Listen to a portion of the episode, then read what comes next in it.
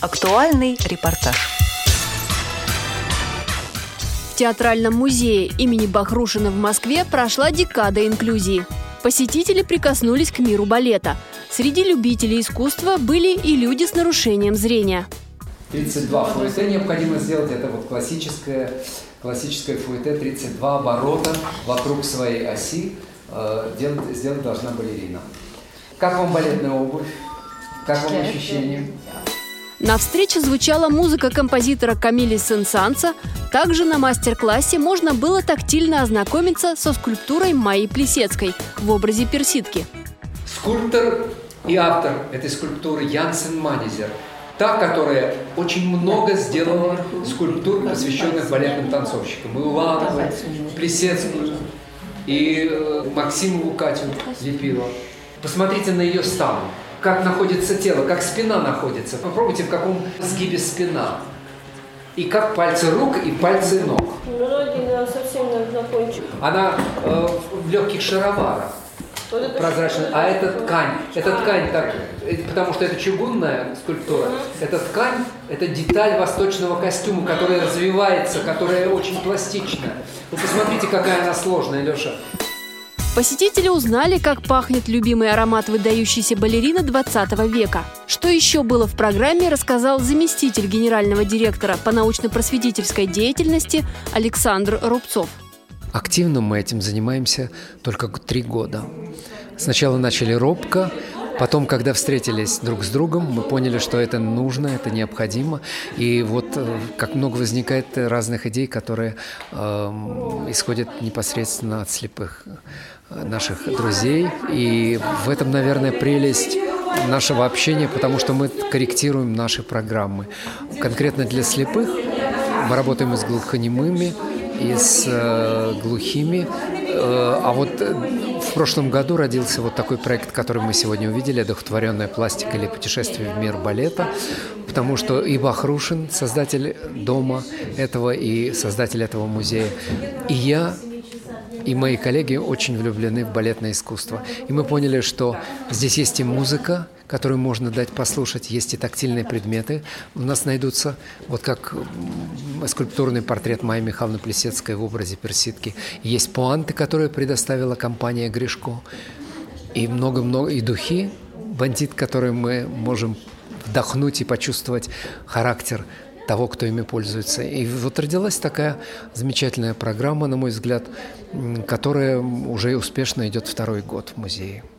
А сегодняшняя встреча это в рамках декады или в рамках каких-то еще? Да, вы знаете, мы решили, чтобы привлечь внимание к музею э, общественности, особенно тех, кто хотел бы посетить музей э, в декаду инклюзии. Мы вот такую декаду и создали, э, потому что хочется как-то так заявить о том, что у нас есть такие программы, и, безусловно, мы сейчас разрабатываем сайт, он у нас э, для слабовидящих есть, но еще не до конца, наверное, совершенно разработан, на котором мы разместим все возможные наши программы, которые можно будет заказать, можно будет увидеть, приехать сюда, пообщаться.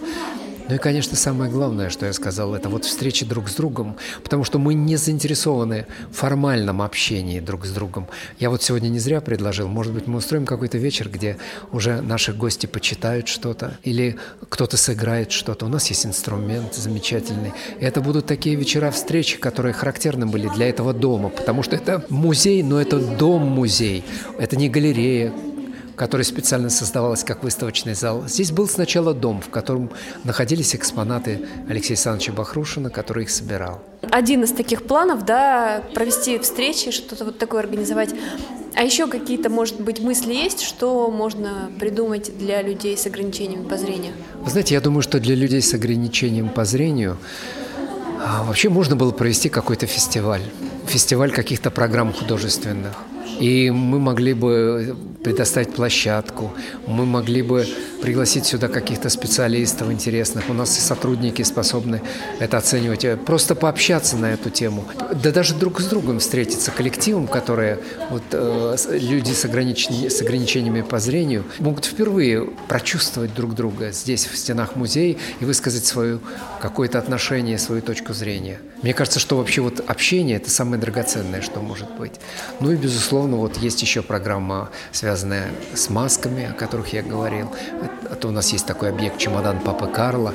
Это золотой ключик, это маски, в каждой маске характер.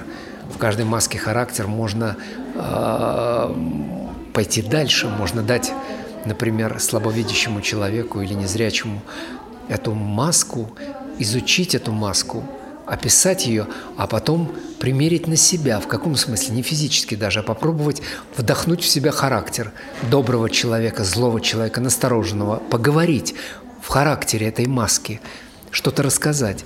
Это особый тоже мастер-класс, который хотелось бы нам провести.